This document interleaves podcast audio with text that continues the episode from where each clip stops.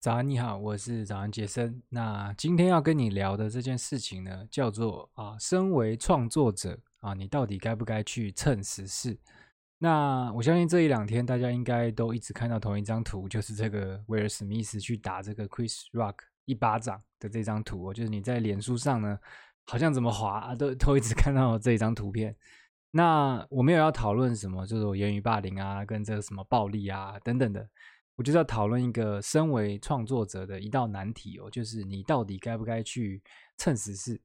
那近期其实有很多的创作者呢，他们都拿这个打巴掌的事件去做文章嘛，各个角度都有可能，这个心理智商师、智商心理师，然后可能是律师，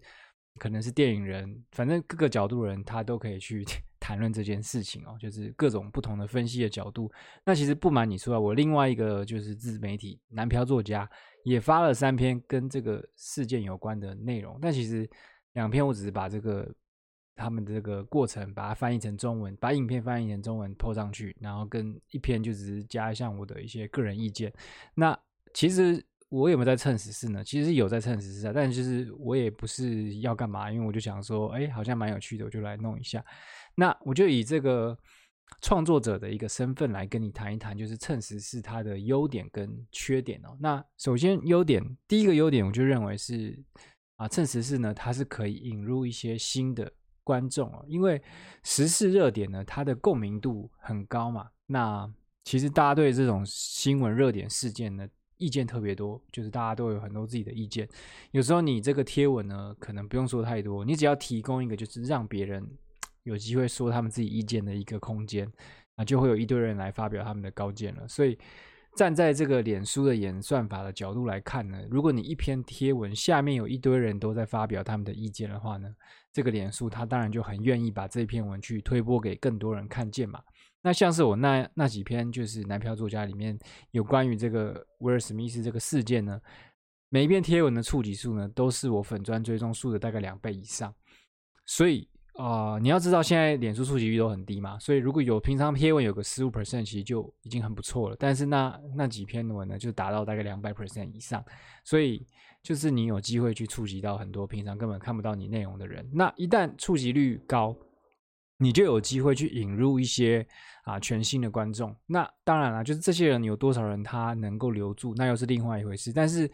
你要知道，这种脸书免费帮你推播的机会呢，其实已经越来越少见了。OK，那第二个优点呢，就是你有可能啊，就是产生疯传，就是快速传播你的内容。那平常一篇贴文哦，你如果想要达到疯传，我认为难度是非常高的，就是你可能要下很多功夫，可能真的要一个超厉害的啊贴文，然后还要加上一点运气，因为有时候这种。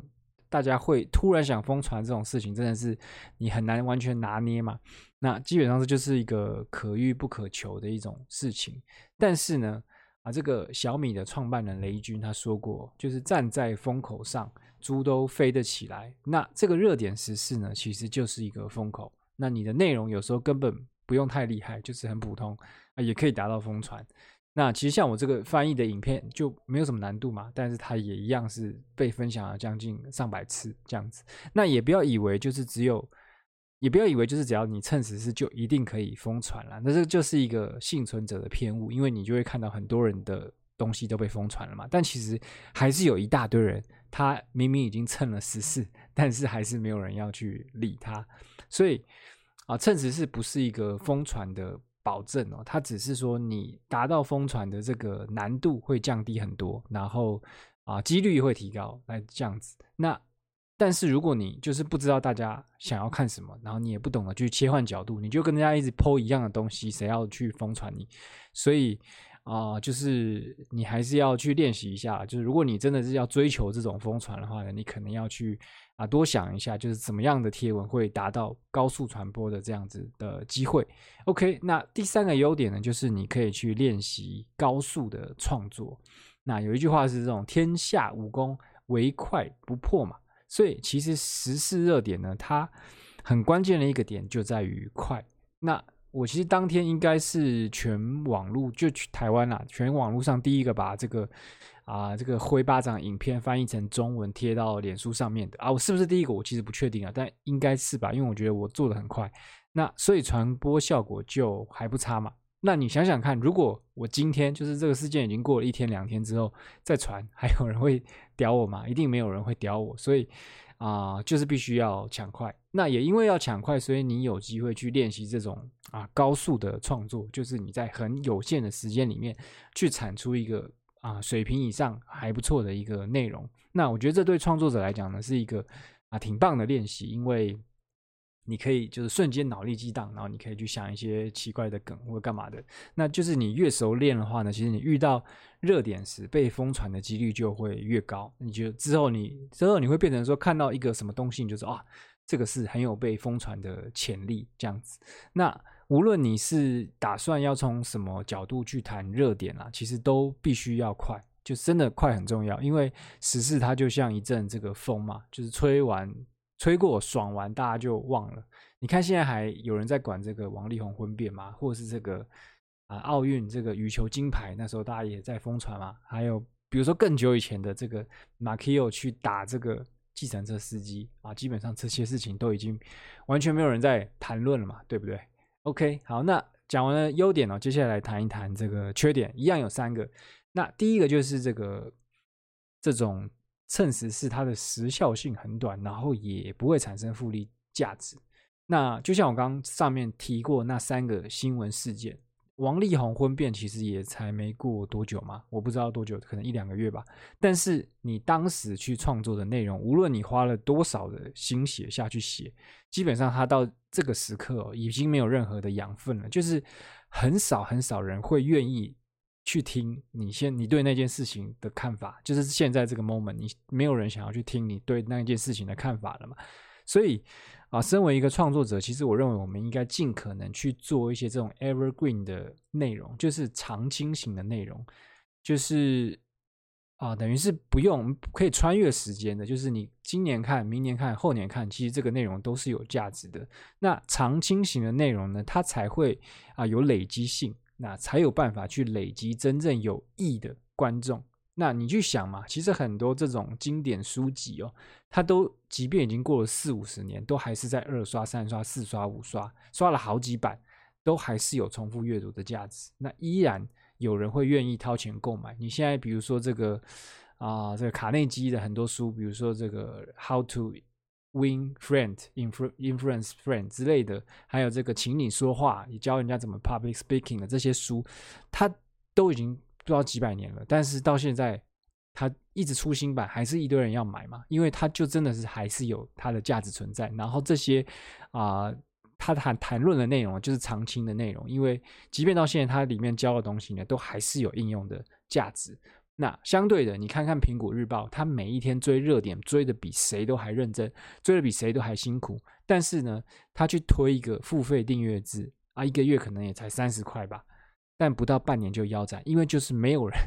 愿意付钱去看那些东西嘛。OK，那第二个缺点呢，就是你去蹭时事的话，很容易会吸引到一些牛鬼蛇神，就是一些奇怪的人呐、啊。那虽然你的文呢，如果他疯传、爆传的话，你会就是瞬间扩散到很多新观众的眼前。那但是你就是可能会吸引到很多奇怪的人，而且呢，就是在新闻热点上呢，喜欢发表、疯狂发表意见的那些人呢，啊，通常都有一点 怪怪的。那这些奇怪的人呢，未来就有可能会进入你的粉专去捣乱，因为他们就是很喜欢讲一些啊微博的人，那他们也可能会讲一些啊负能量的东西，而且常常都是一些。没头没尾的负能量，你知道有一些政治魔人之将吗？就是啊，好像讲什么他都可以扯到一些很负面的政治啊，都是这个什么政府的阴谋，或者是这种西方主义的思想的荼毒啊，类似像这样，反正就是他什么东西都可以扯到，就是阴谋论或者是干嘛的，反正就是满满的负能量。那你不希望你的粉钻有这样的人出现吗？那其实现在的脸书哦，就是你的粉丝浓度哦，其实比你的粉丝数量重要太多太多了。就是你根本就不用去追求啊，说你的追踪数有多高多高。当然还是要有一个基本的数字啊。你像我现在这么低，就还不还是不太行，至少有一个大概两三千这样子的一个数字才算 OK 的。就是你应该要去追求这种高品质的追踪，就是两三千人，但是这些人都是很高品质的追踪。那我发现哦，就是我每一次产出一些爆文之后。啊，我过几天之后的贴文触及都会创新低。为什么呢？因为我发现有可能脸书他都会拿你这些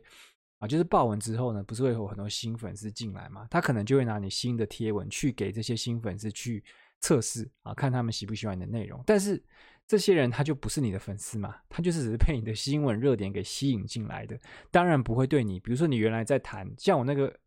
本专本来就会谈菲律宾嘛。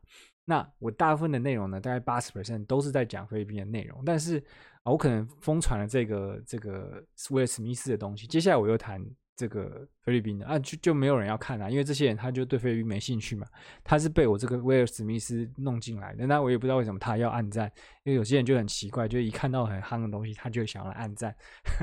我也不知道为什么，反正就是他们一定会对你这种原来相相关性比较高的贴文就没有兴趣。那一旦没有兴趣呢，脸书它就认定了啊，你这个贴文啊烂爆了，就是根本没有人喜欢嘛，那他当然就不愿意去帮你传播出去。所以就是原本你看起来好像就是可以疯传，可以有新观众什么，好像是优点的东西，其实到最后根本没有你想的那么优啊。除非你就是打算要靠就是追踪数很高，然后可以去 骗这个厂商说哦，你这边啊可以。可以给他业配，可以赚很多钱，类似像这样。但我觉得这个这条路就不是长久之计嘛，因为当你啊，你那个这个追踪数很虚的时候呢，其实你弄几次，厂商他们都会互相传话，一定知道啊，你这边贴文就是没用啦，所以他不会再不会再介绍人去来找你了嘛，对不对？OK，那再来是这个蹭时事的第三个缺点，就是我认为它不太健康了。其实我之前有一篇贴文也讲过，就是我认为看新闻是现代人啊该戒除的习惯之一哦。